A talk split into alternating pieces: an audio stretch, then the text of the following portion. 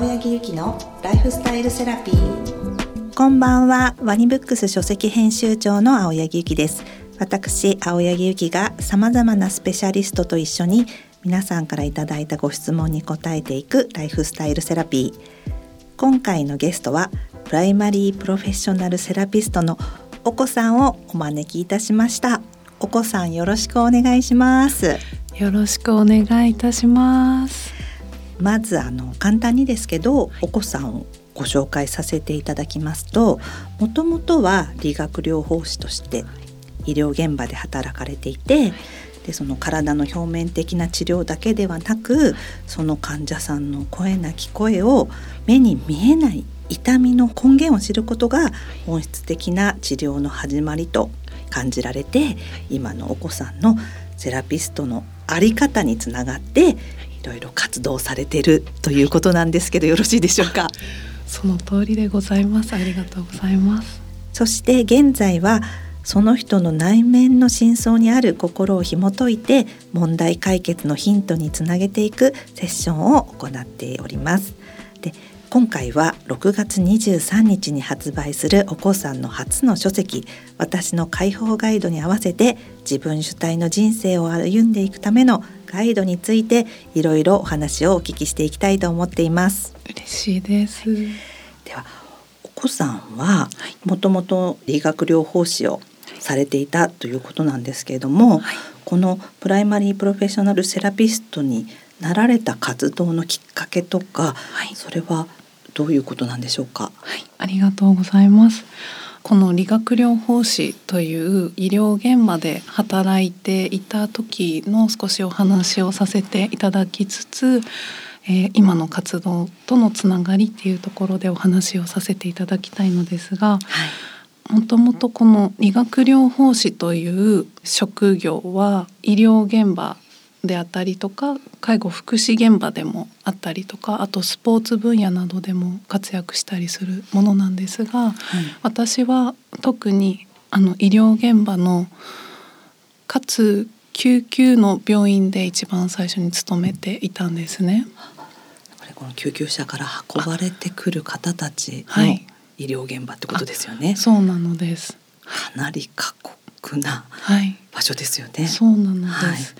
そうすると患者様は自分の状態に自分ごとでとても驚いていて自分の状況をうまく飲み込めなかったり言葉で自分が今何を感じているのかっていうことも言葉に表せないっていう時からあのその状況を全体をこう包み込むように関わるっていうことが医療現場の急性期で働くセラピストとして大事なことの一つになるんですね。具体的に言うと、はい。例えば骨折とか、はい、どこかから落ちてしまってって言って、はい。自分ではもうわからないけれどもはい。痛いし、何が起きてるのかわからないような状況の時に、はい、こうお子さんたちにこう病院で出会ってそれをお子さんも、あこの方は今何が起きてるんだろう足がどうなってるんだろうということをこう見ていくっていうような感じですか、そうですね。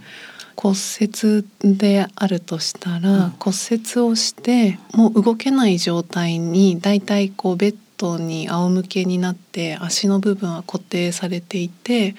一箇所がどこかで寝た状態で固定されてると他の箇所ってほとんど動かすことができなくて自分でももう痛みが一箇所ではなく全身に回っていたりするのでもうその痛いっていう感覚だけになってしまって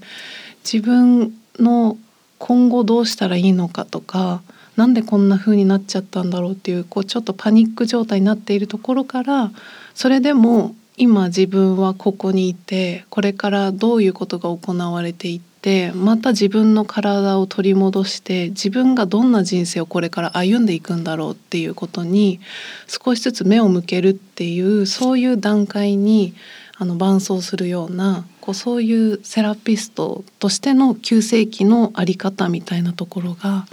あってですね。でもわかりますあのその理学療法士さんがこうお医者さんっていうのはそれが治るまでですけれどもやっぱりそこが今度骨折したところが動くかどうかとか、それが今度自分が生活していくために、うん。次のステップっていうところまでこう伴走するお仕事ってことですよね。そうなのです。ものすごくその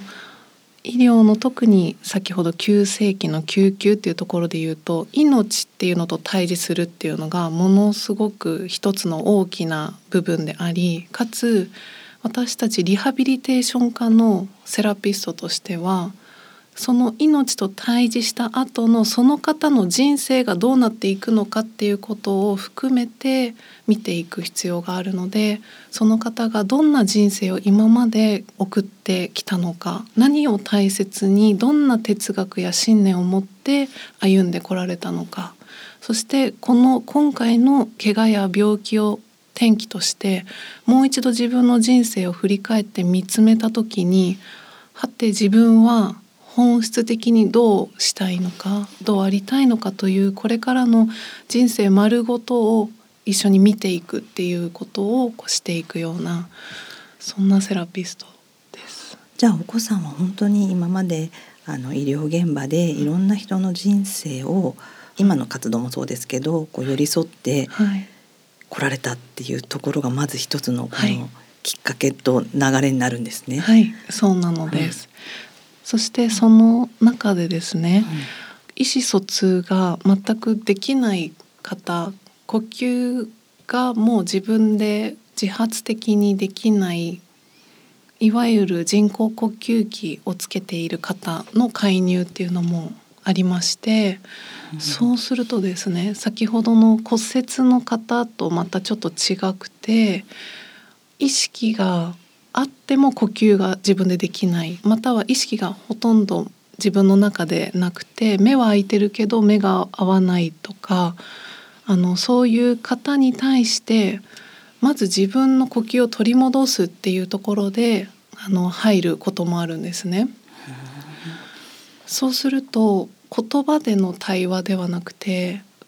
その方の息遣いであったりとかちょっとした表情の変化であったりとか今なんかどこか関節が動いたとかそういうところでその方の体を通して対話をするっていうことが一つ私たち理学療法士のこのフィジカルセラピストという体を見ていくものとしては体と対峙して体から発される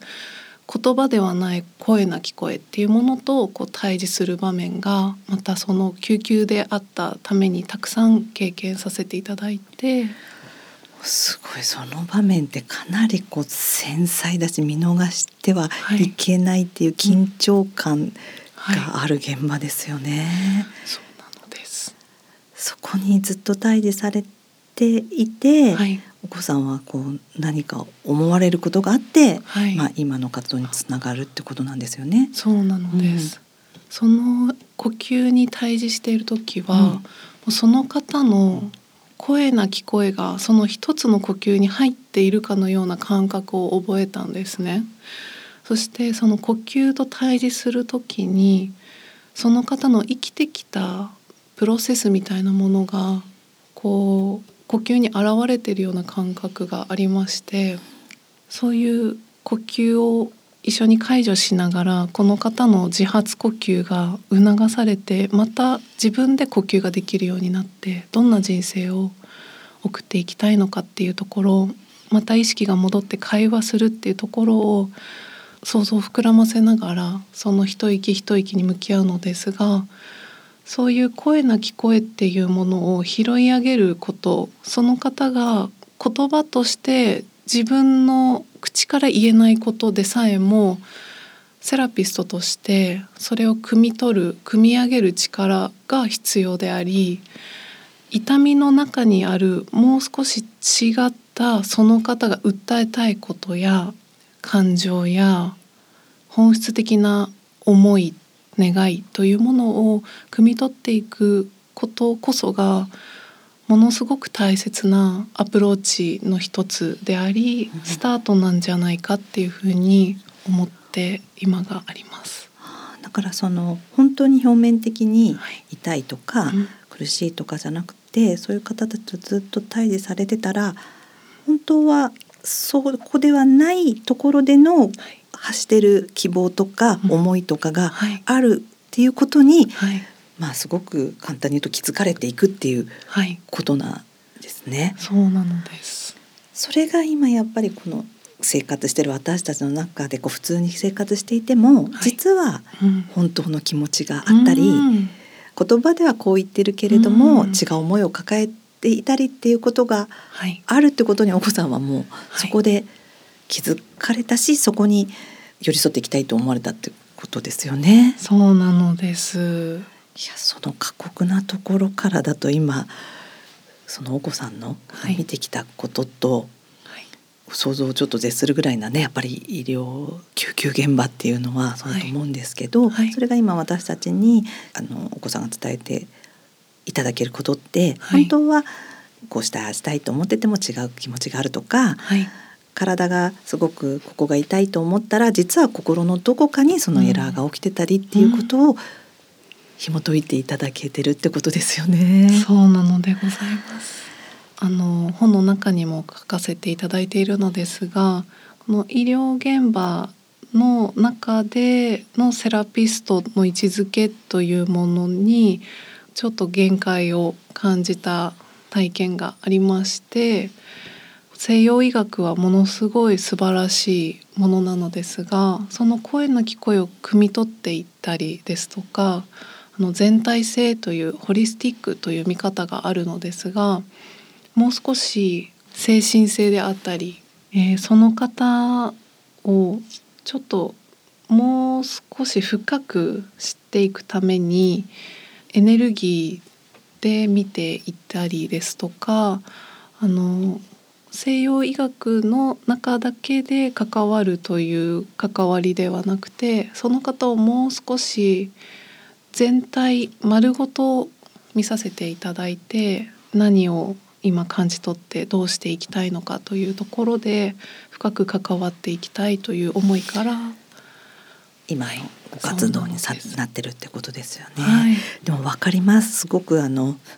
さまつなお話かもしれないですけど、はい。私とかもお医者さんに行った時に、はい。例えば皮膚科に行っても、うん。あそれは例えば赤くなってるからじゃあこの薬を塗ってって言われて、うん。薬が出て終わり、うん。でも私の中ではえなんでこうなったのかって、うん。これそれを知らないと根本の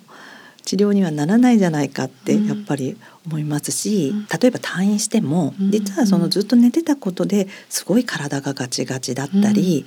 むくんでたりとか、うん。そういうことはじゃあそこの西洋でもう終わったってなっちゃうと誰もそこの後はケアしてくれないって、うん。やっぱりずっと見てくれる方がうん。いるといいなと思ったし病院もそこまで、うん。例えばその後にマッサージの方を紹介してもらえるとか、ここだけが痛いんじゃなくて、うん。あの怪我したのはある箇所だけれどもそこから付随してそこが怪我してると実はこっちまで、うん。あの足が悪くなるよとか、はい。手が悪くなるよみたいなうん。総合的な感じで見ていただけるといいなと思うのが、はい。一その患者として思うのではい。なんかまあお子さんはそういう大きな視点で見ていられるのかなと思うんですけど、そんな感じで合ってますか？その通りでございます。本当に言葉にしていただいてありがとうございます。でも本当にそこで、ね、病院で怪我して終わったけど実際その後じゃあ怪我しちゃったからどうしようっていうことってうん。今度精神的なことになってはい。不安だったりとか、うん。そういうことをやっぱり一緒に話せる方がいたりはい。伴走して、じゃあ次こうしてみればとか言ってもらえる方がいたら、とても心強いなってやっぱり思うので、今のお子さんの活動ってなかなか他の方やられてないけれどもすごい尊いなと思ってます。ありがとうございます。はい。あの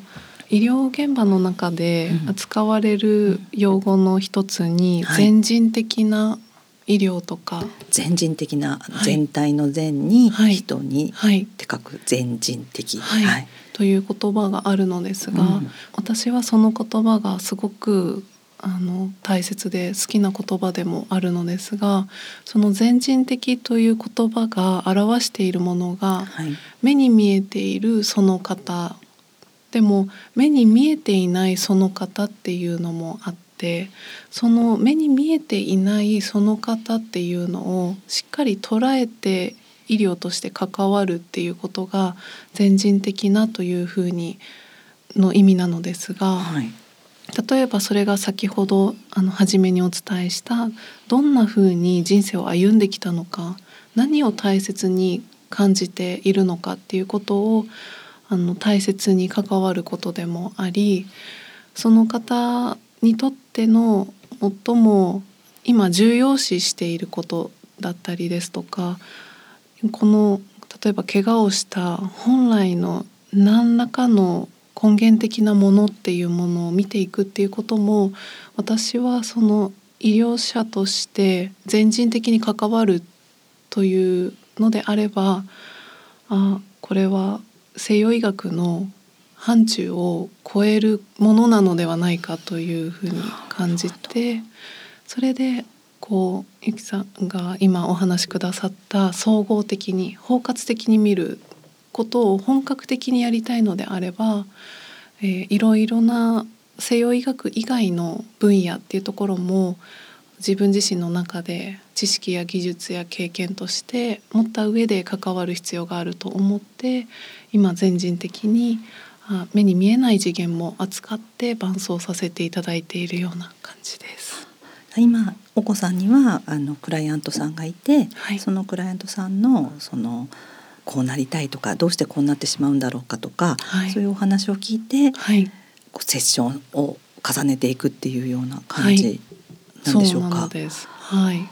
確かに今西洋だともうはいこう縦切りでこの科が終わったら次の科に行ってくださいとか、うん、前の科の方はもう手が出せないみたいな感じな縦切りのどうしてもシステムが多いですもんね。はい、そこでじゃあお子さんはもう全人的に関わるという気持ちで、はいうん、次のステップに進まれたっていうことなんですね。そうなのでございます。じゃあ今はあの個人セッションでやられてるっていうことですか？はい、はい、そうです。でお子さんにじゃあ本当に先ほども言いましたけど心と体を両方の側面から見ていただいて、はい、